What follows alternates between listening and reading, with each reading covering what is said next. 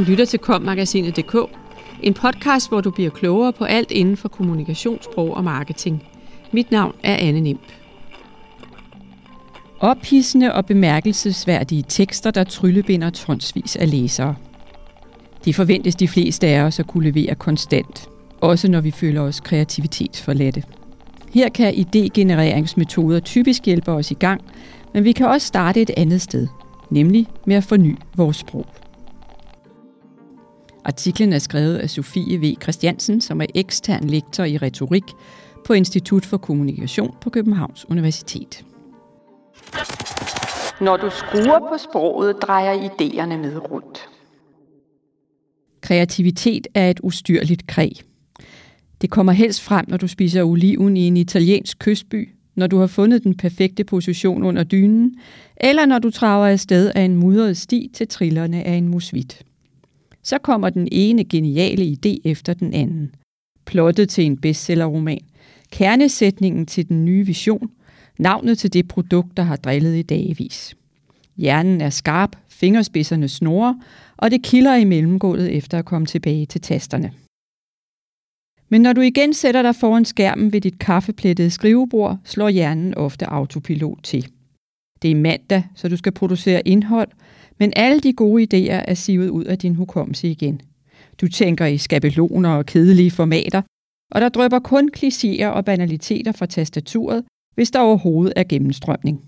Kreativiteten har søgt væsende tilflugt under det nærmeste møbel og nægter at komme frem.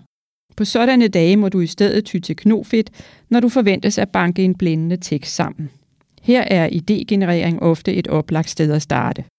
Enten ved hjælp af metoden fri association, eller metoden benspænd, eller en kombination af de to. Begge metoder kan du få op under neglene på forårets kurser om idégenerering. Men når selv idégenerering ender i dødvande, foreslår jeg at starte et andet og måske mindre velbesøgt sted, nemlig med sproget. Sprog og idé hænger sammen. I dag er der stor konsensus om, at sprog og idé, form og indhold, hænger uløseligt sammen. I retorikkens klassiske opstilling af de fem forarbejdningsfaser, som en skribent skal igennem for at forberede en tale eller en tekst, er arbejdet med idéer og sprog delt op i tre faser. Idégenerering, idéudvælgelse og sproglig udformning. Og selvom det kan være aldeles brugbart at have overblik over de forskellige elementer i skriveprocessen, peger flere nyere forskere dog på, at idégenerering og udvælgelse ofte overlapper med sproglige valg, da de ord, du vælger, og den måde, du skruer ordene sammen på, selvfølgelig hænger uløseligt sammen med det budskab, der er tekstens kerne. Vigtigt til vores formål er det, at form og indhold også influerer på hinanden, når det gælder læseoplevelsen.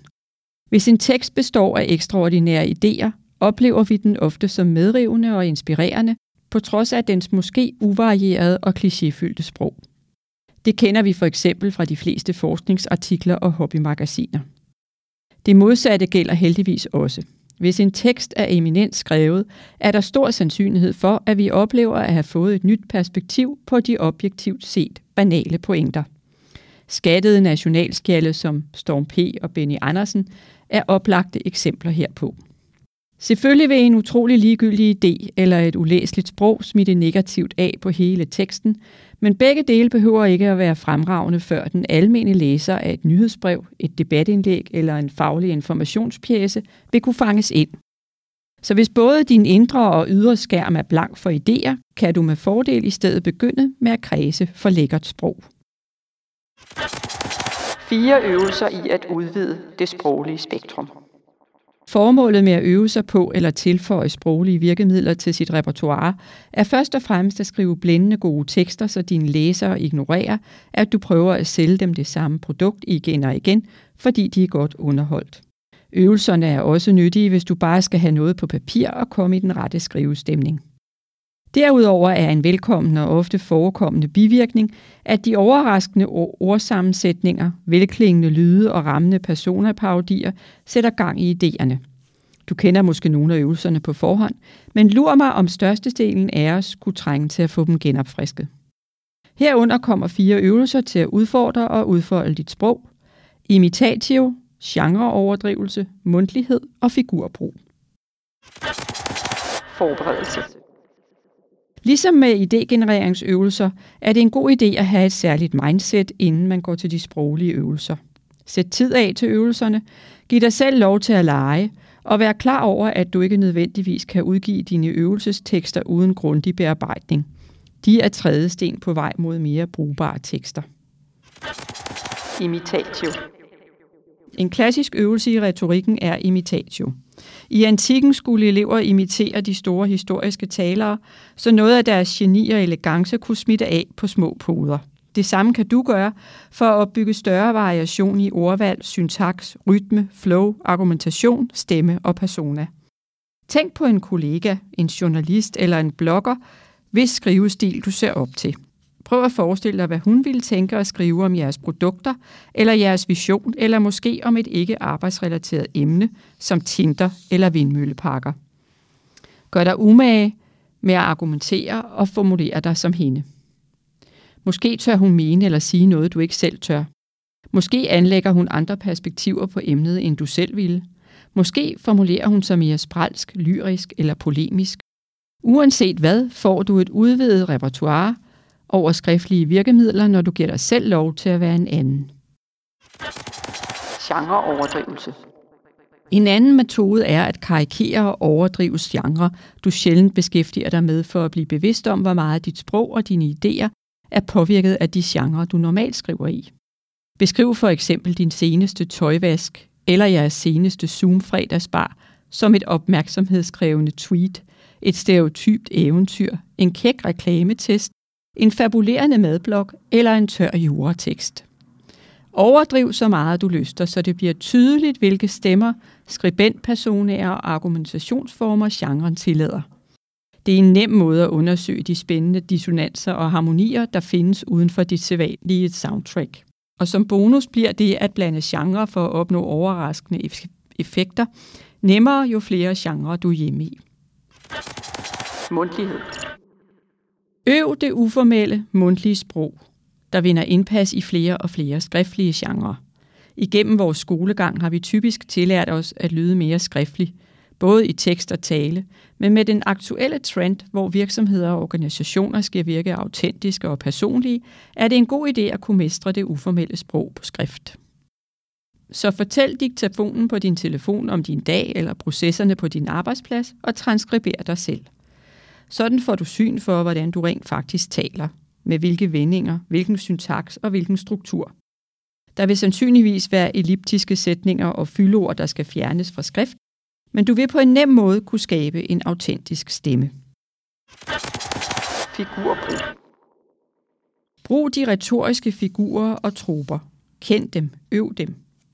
Beskriv jeres seneste event eller møde, og forsøg at bruge så mange figurer som muligt i teksten. Del for helhed, helhed for del. Jeg glæder mig til at stikke året i vandet. Jeg glæder mig til at stikke åren i vandet. Storbritannien er allerede vaccineret. Retoriske spørgsmål. Vil det ikke være en bedre idé med de klassiske faste lavnsboller? Er du sikker på, at det er din størrelse? Besjæling. Der bor et forelsket solsorte par i Edelgranden. Jeg har downloadet verdens klogeste app. Eufemisme. Jeg så ikke andet end loftet på hotelværelset. Tro mig, jeg fik sagt ret tydeligt fra. Gentagelse. Det føltes uvirkeligt, at foråret var kommet. Det føltes uvirkeligt, at verden var åbnet op igen. Kaffe er godt, og kaffe er sundt. Bogstavrim. Ostemaden er en oldnordisk opfindelse. Tirsdag træner jeg taekwondo. Modsætning. Enten kan man gå på slankekur, eller også kan man være lykkelig. Citronens syrlighed går godt med den fede fløde. Sammenligning. Du er som en bror for mig, skide irriterende. Grisen lød som en 1800-tals poet, der gik og reciterede vers for sig selv. Ophobning. Først en fugl, så tre, så ti, så en helt lille flok, og til sidst var der en hel fremmel. Der var æbletræer og pæretræer og hasselhegn og brumbakrat og hindbærbuske og jordbærbed i haven. Trikolon. Sommersol og jordbærkage. Først arbejder vi, så spiser vi, og så sover vi. Paradoks, selvmodsigelse. Jeg kan godt lide en roman, der er intellektuelt udfordrende og nemt forståelig. Han er en optimistisk kyniker. Metafor. Du er soundtracket til mit liv. Vi bor på en plastikplanet. Der er delte meninger om de forskellige figurers værdi. Poesien afskyr for eksempel bogstavrim, mens faglitteraturen elsker dem. Selvom du har en aversion mod nogle af figurerne, så er det alligevel en fordel at kunne bruge dem. Det kan nemlig gøres ganske elegant, hvis du doserer med måde og skjuler dem midt i sætninger og afsnit, og ikke kun lader dem agere blikfang i rubrikker og manchetter. Afrunding. For mange af os lykkes det aldrig at gøre kreativitet til et tamdyr. Vi må knokle for at bakse brugbare tekster sammen. Men knoklearbejdet er betydeligt nemmere, hvis du har en velassorteret bunke af idégenereringsmetoder og sproglige øvelser, du kan ty til i nødens stund. Sådan kan du nemlig appellere til din læsers æstetiske sans og snyde hjernens autopilot ved at begive dig ud på de imaginære, vildsomme veje, hvor kreativiteten strejfer rundt og forhåbentlig slår følge med dig. Du lyttede til kommagasinet.dk, podcasten til dig, som elsker kommunikationssprog og marketing. Subscribe, del og lyt med i næste uge. Podcasten er indtalt af Anne Nimb og Ask Lermand, produceret af Mark Justesen Pedersen og udgivet af Kommunikation og Sprog.